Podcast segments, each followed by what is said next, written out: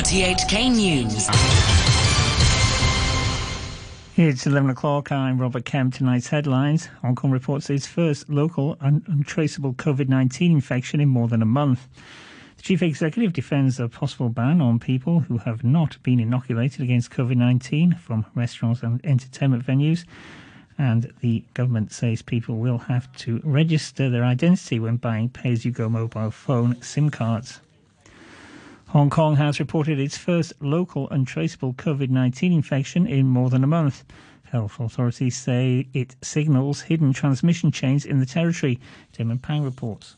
The patient is a 35 year old police constable who's based at the Wan Chai Police Headquarters and lives in Yau Tong. He started feeling unwell last Friday and was then found to have a high viral load. The officer normally works on a patrol squad and he had accompanied people who were arrested to the Chai Wan Police Station and Lai Chi Kok Detention Center in the past 10 days or so. The Center for Health Protection's Dr. Chuang Shuk Kwan says the officer has recently been to a number of restaurants, including the food court in Lok Fu Place. His wife and two children have tested negative so far, and the schools the children go to have been suspended for a few days, pending test results on others. Some 50 people are being sent into quarantine, including his family, fellow police officers, and other people considered to be his close contacts. Dr. Chuang said the officer tested negative while in hospital, but there's no evidence that the case involves contaminated specimen. She said this has happened before to other confirmed patients. Sometimes after they are admitted to the hospital, repeated specimens may turn negative. We understand that the specimen taking and the testing, they may vary with different times and locations of testing. And also a small proportion of the cases may not have antibodies. Health authorities also reported six imported cases from people arriving from Indonesia and the United Arab Emirates. Dr. Siddharth Sridhar from the University of Hong Kong's Department of Microbiology says it is unusual for someone who had a high viral load to test negative for the coronavirus. But he also says people don't need to be overly concerned about the case. We have had uh, so-called false positive cases in the past, but most of them have had a very low viral load, which might be compatible with a laboratory contamination. It would take quite a gross uh, mishap on the laboratory side for a, a, negative sample to become a high viral load sample. So uh, further investigations are required to see if he actually um, is a genuine case or a false positive case. I understand he had symptoms, so we do have to look for alternate uh, causes for his symptoms as well. I think we should be uh, watchful and we should wait for the authorities to complete their investigation before jumping to conclusions or panicking. Chief Executive has defended a possible ban on people who have not been inoculated against COVID 19 from restaurants and entertainment venues. Carrie Lam insists they're not being penalised. So, if there's a certain degree of vaccination protection at schools and to allow them to conduct face to face teaching again, you have to make a choice so that those vaccinated can have face to face classes and others learn online. This, compared to everyone learning online, you have to protect many of those who have cooperated with the epidemic measures and let them return to relatively normal teaching activities. This cannot be seen as penalizing or scaring off people. The government says people will be required to register their identity when buying pay as you go mobile phone SIM cards from March next year, in accordance with the findings of its consultation exercise. Individuals will be allowed up to 10 SIM cards each instead of three, as suggested in the initial proposal, while corporate users can register up to 25 with each telecom provider. Here's Commerce and Economic Development Minister Edward Yau. 25 is not the absolute cap we are talking about 25 cards for corporate users for any one service provider. Now, we all know that in Hong Kong, there are four major telecom operators. They have very simply, people can easily walk to any of these uh, retail shops uh, to get handily 100 cards. But there are also actually some virtual uh, mobile operator also issuing these cards. We are talking about very easily between four to eight uh, operator in the market, which you can easily obtain services. And if you times that number with 25, we're talking about between 100 and 200, which should be sufficient.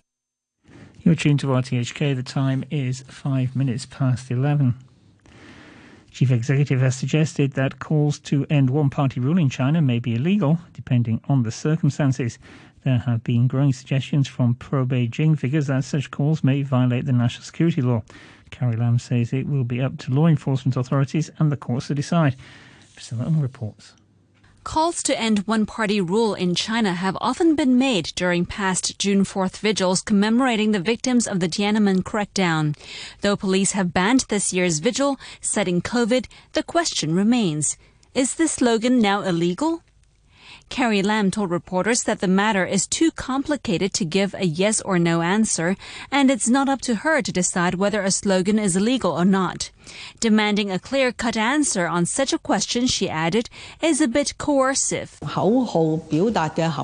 Authorities have to look at the circumstances in which slogans are uttered to determine their meaning and assess whether any laws have been violated.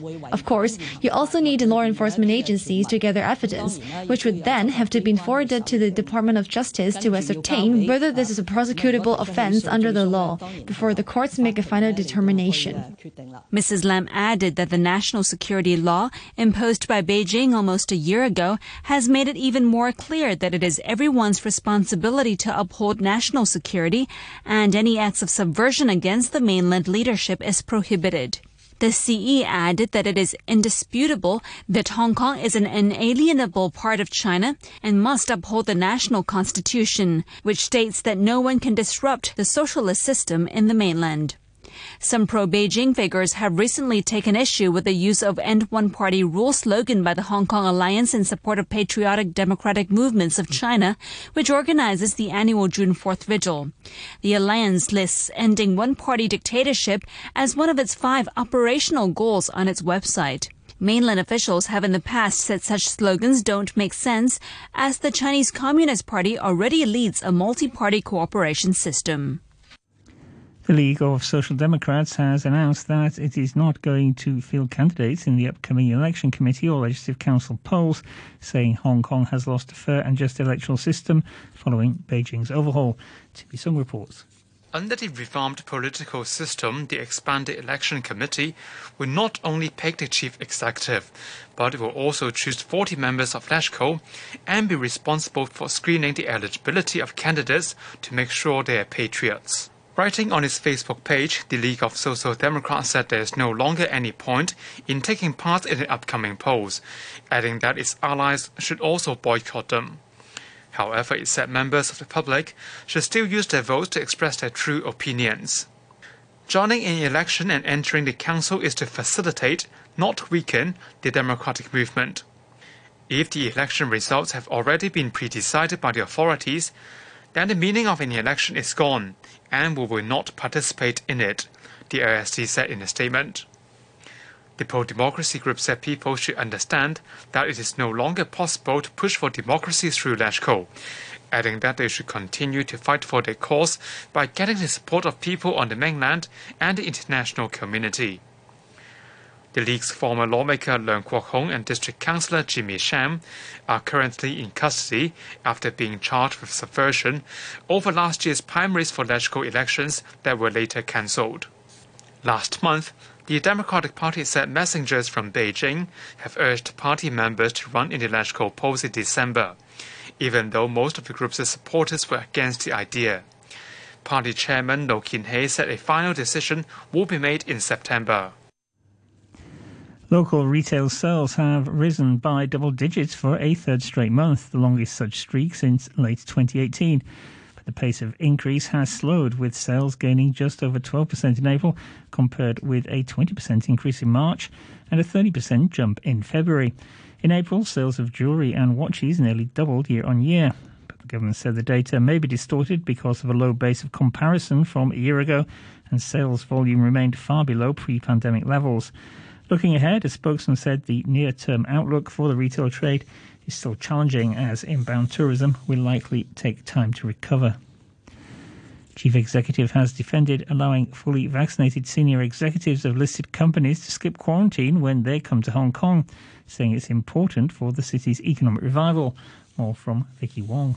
Chief Executive Carrie Lam says the policy was not a free for all, and regulators need to be convinced that these executives have a genuine business purpose. She says Hong Kong has to consider the recovery of the city's economy and the important role played by the financial services sector. So, the uh, Financial Services and Treasury Bureau, in consultation with the regulatory authorities, have proposed that we should provide an alternative arrangement for these senior executives to come so that they can continue to conduct the very essential economic activities in Hong Kong.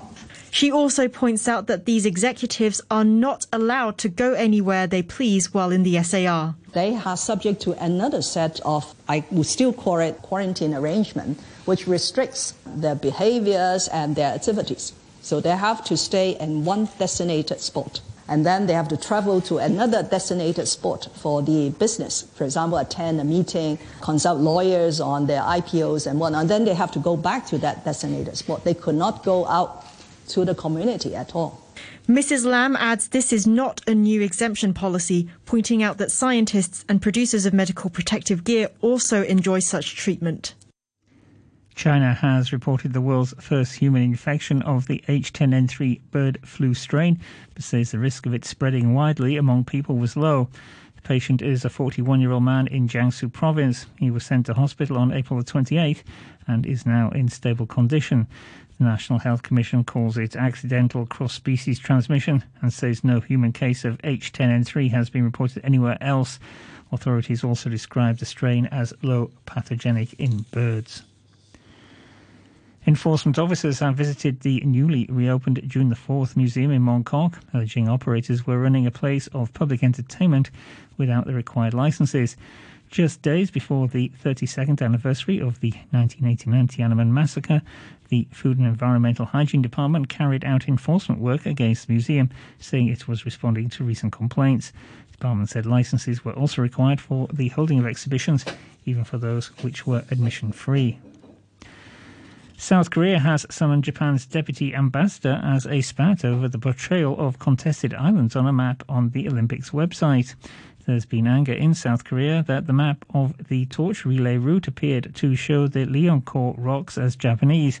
The tiny islands in the Japan Sea have been controlled by Seoul for decades, but are claimed by Tokyo. Schools in Myanmar's main city, Yangon, have been largely quiet despite an order by the military regime for their reopening after a year of coronavirus closures. This report from the BBC's Will Leonardo. Soldiers with guns have been stationed outside schools in Yangon, Myanmar's largest city, on their first day of operation in a year. Pro-democracy activists had said they expected only a million of the country's nine million students to return. Campuses around Myanmar have been targeted in arson and explosive attacks, apparently to warn parents off sending their children in. Local media reported that the words, we don't want military slavery teachers, were daubed across one school in red ink. Many teachers are on strike, while thousands have been suspended for taking part in huge pro-democracy rallies. Pope Francis has issued the most comprehensive overhaul of Roman Catholic Church laws for nearly 40 years, toughening penalties for abusing children. Here's the BBC's John McManus. The new code is not entirely concerned with clerical abuse. It also toughens regulations for priests who ordain women or commit fraud. But campaigners will welcome the new sanctions which strip priests of their office if they sexually abuse a minor or vulnerable adult or possess images of child sexual abuse. The revision of canon law is partly intended to reduce discrepancies in the type of penalties available, with the Vatican admitting that what it called excessive slack in interpretation had sometimes put mercy before justice. Sport and in the French Open, world number one Ashleigh Barty needed three sets to knock her first round opponent out. The Australian beat Bernarda Pera of the United States 6 4 3 6 6 2. Barty won at Roland Garros in 2019 but skipped her title defence last year because of the pandemic. The NBA playoffs, the Washington Wizards staved off elimination by beating the Philadelphia Philadelphia 76ers 122 114 game four of their first round series. Russell Westbrook finished with 19 points, while Bradley Beal delivered a game high 27 points for the Wizards. The Sixers' Joel Embiid limped off the court with right knee soreness in the first quarter. In the West, Donovan Mitchell scored 30 points to help the Utah Jazz grab a 3 1 lead in the best of seven by holding off the Memphis Grizzlies 120 113. And a reminder of our top story tonight Hong Kong reports its first local and untraceable COVID 19 infection in more than a month. The news from RTHK.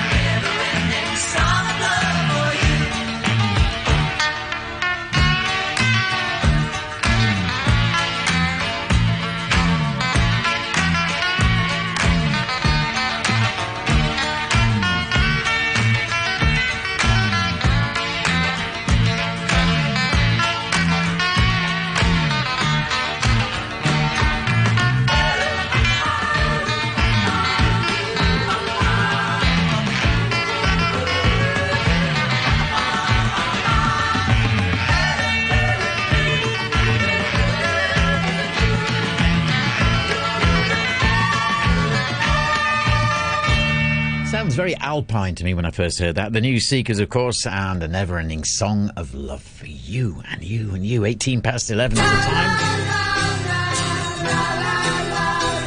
time. Still a mixed bag. Predominantly 60s heading into 50s in this 45 minutes together. Then after the news at midnight, our sentimental journey takes us way, way back. With me, Peter King, here on 3. This song from the 60s, Amen Corner.